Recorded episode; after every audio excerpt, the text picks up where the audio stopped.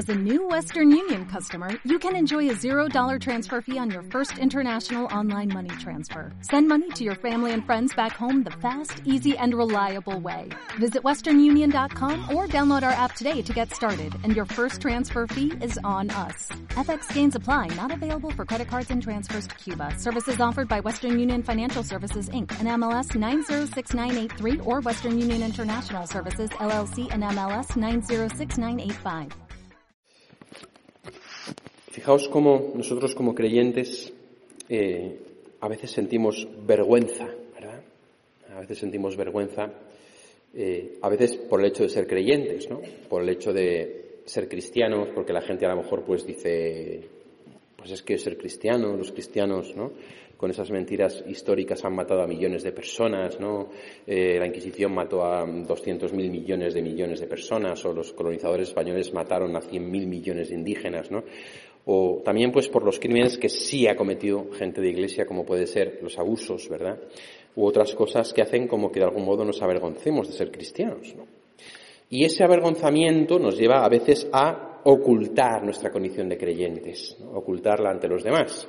Bien sea físicamente, no llevamos ningún signo cristiano que se nos reconozca, o bien sea porque en una conversación nos callamos, o incluso decimos, bueno, pues sí, la verdad es que sí, o bueno, puede ser, o bueno, tal, o no, de algún modo como que algo, pues que es maravilloso, se convierte en causa de vergüenza.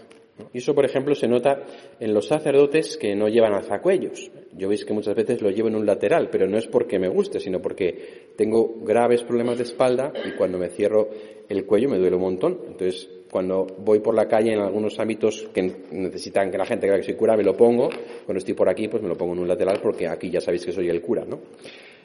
Además, ver un tío todo de negro es un poco sospechoso. O es camarero o es cura, ¿no? No tiene mucho misterio. Pero es verdad que también hay sacerdotes pues, que no llevan el alzacuellos, ¿no? Que, no, se lo quitan, que no se lo ponen, que no se les vea, que no se les note, ¿no?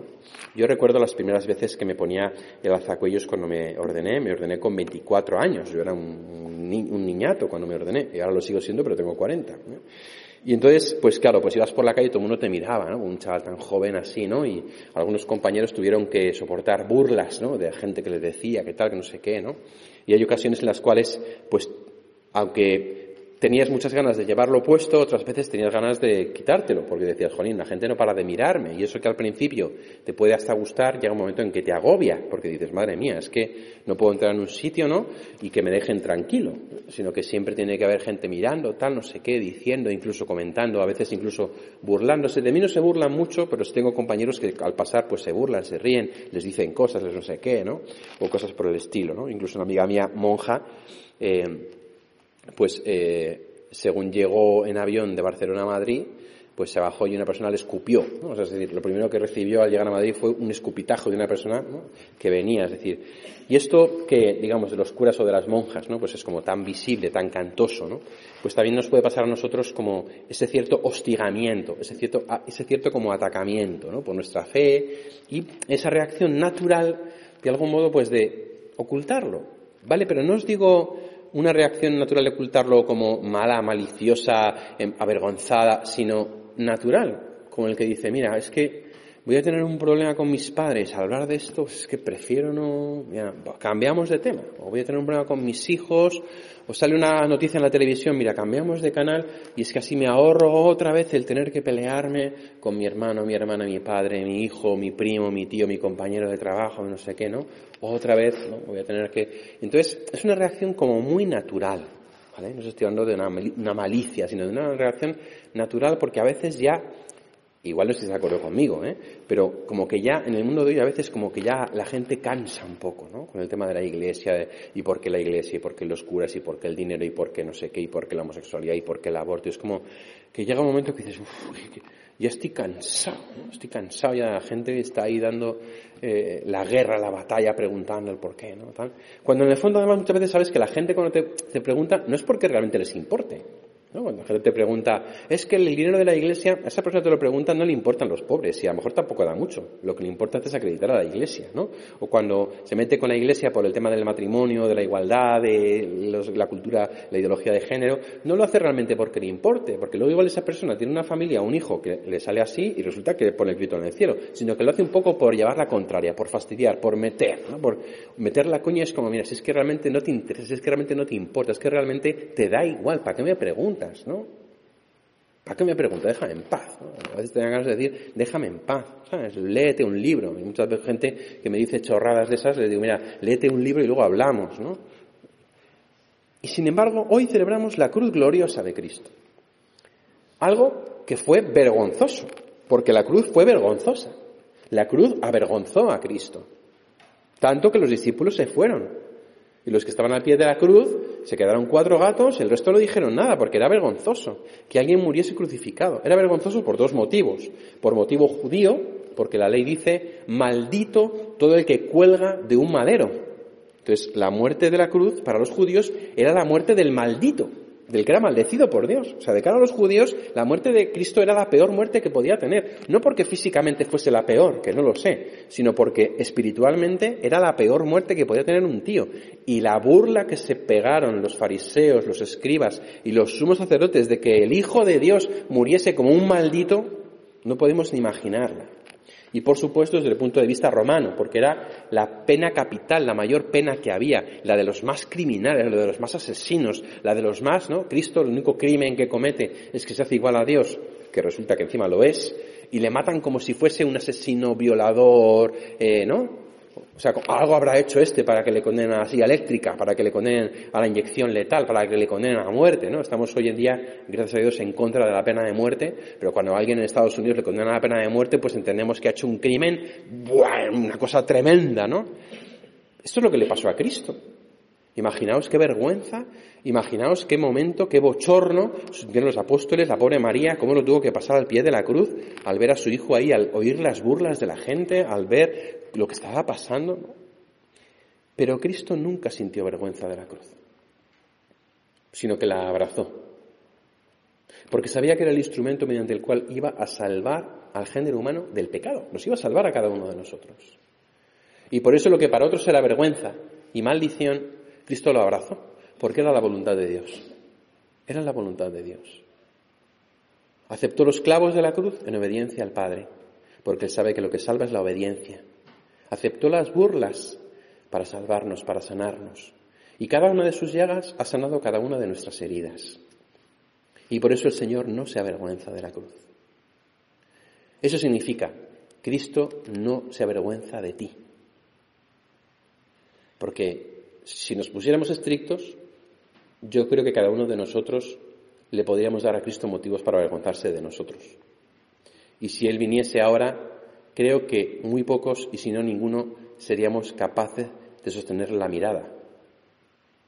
Porque somos pecadores y sabemos que le hemos fallado, que no le hemos tenido presente, que, que no hemos estado a la altura. Y sin embargo, Cristo no se avergüenza de nosotros. Eso es la cruz. No se avergüenza de ti. Él ya sabe que eres pecador, ya sabe que eres pecadora, ya sabe que tienes errores y limitaciones. Fue por eso que murió por ti. No porque seas perfecto, no porque lo merezcas, sino porque no lo merecías y porque no eres perfecto. Por eso murió por ti. Por eso Cristo convirtió un objeto de vergüenza en un objeto de gloria. Y por eso San Pablo llega a decir, nosotros hemos de gloriarnos en la cruz de nuestro Señor Jesucristo. Permitidme un símil un poco bestia, ¿vale? Un símil un poco bestia, pero que os va a ayudar a entenderlo. Si Cristo viniese hoy y le condenaran a muerte, no le crucificarían, le condenarían a la silla eléctrica, Imaginaos que hoy yo dijera, nosotros hemos de gloriarnos en la silla eléctrica en la que murió Jesucristo. Imaginaos qué expresión tan fuerte, ¿no? O sea, qué impacto. Eso es lo que está diciendo San Pablo. Hemos de gloriarnos en la cruz, en aquello que es objeto de vergüenza, ignominia, desprecio. Eso ha constituido el elemento de la salvación. Y por eso para nosotros la cruz se ha convertido en un signo de amor, en un signo de fidelidad. Cristo con los clavos es sujeto a la cruz y no se baja de ella. Es fiel. Y así transforma lo que era un objeto de vergüenza y de sufrimiento en un objeto de gloria y de amor. Y por eso nosotros hoy contemplamos al crucificado, celebramos la misa hoy en acción de gracias al Cristo, llevamos la cruz al cuello, la llevamos como estampa, porque la cruz es un signo de gloria y de amor. Eso mismo tenemos que hacer cada uno de nosotros con nuestras vergüenzas. Cuando vayamos a cuando salga un anuncio y salga un tema pues de, Cristo, de la Iglesia, del Papa, cuando algún eh, eh, vecino, amigo, hijo, sobrino, nieto sale, saque un tema, cuando veamos que nos sale como esa vena de, decir, mira, paso ya de, hablar, de defender, tenemos que acordarnos de la cruz. Y acordarnos de que Cristo no se bajó de la cruz. Y de que la cruz fue para Cristo motivo de gloria, de amor y de orgullo. Y entonces decir, no, voy a seguir dando la batalla. Voy a perseverar como Cristo perseveró.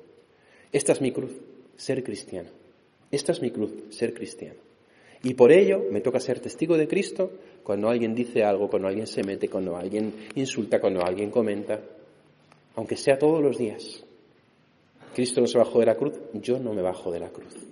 Yo también voy a ser fiel al Señor y voy a defender la fe. Cuando Cristo habló de cargar con la cruz, claro que se refería a lo que decimos siempre, la enfermedad, el pecado, tal. Pero sobre todo, la cruz es ser cristiano. Hoy ser cristiano es una cruz. Y esa cruz estamos llamados a abrazarla.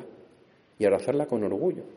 Porque en el fondo, en el fondo, ser cristiano, que hoy es sinónimo de ser perseguido, entre comillas, en Occidente, en otros países, pero en Occidente, perseguido entre comillas, es algo de lo que debemos enorgullecernos. Porque significa que nuestra fe es la verdadera. Porque la gente no se mete con el Islam, ni con el judaísmo, ni con los protestantes ni con los agnósticos o ateos, ni con los budistas, ni con los hindúes. Se meten con los católicos. ¿Por qué? ¿Por qué precisamente con los católicos? Un chaval una vez me decía, yo no soy creyente, pero si creyeran alguna cosa sería en la Iglesia Católica, porque solo por la caña que le meten tiene que ser la verdadera. Ese es el signo, la, la persecución. Por eso, de algún modo, podemos enorgullecernos en la persecución, no porque creernos superiores, que no lo somos, sino porque eso demuestra precisamente que estamos en la verdad, porque la verdad duele, la verdad escuece, la verdad molesta, la verdad es lo que genera una respuesta. Hoy han sacado unas estatuillas de unos extraterrestres en México, no sé si lo habéis visto, ¿eh? que dicen que han desenterrado unos extraterrestres de hace mil años. Y entonces, pues, ¿qué ha hecho la gente por Internet? Pues burla. Burla, ah, no sé qué, risas, no se lo toman en serio, no les molesta a la gente y bueno, tontería. Pero cuando un cristiano hace algo, ¡ay, madre mía! ¡Arde Troya! ¿Por qué molesta? porque es verdad. Ese es nuestro orgullo, esa es nuestra cruz. Así que seamos fieles como Cristo lo fue, permanezcamos fieles a la cruz, abracémosla con orgullo y hagamos de cada cruz un acto de amor, sobre todo del dar testimonio cuando estamos cansados, cuando no nos apetece, cuando de seguir dando testimonio y de no avergonzarnos de Cristo, hagamos de ello un acto de amor y un acto de fiesta, de orgullo, de, de gracia.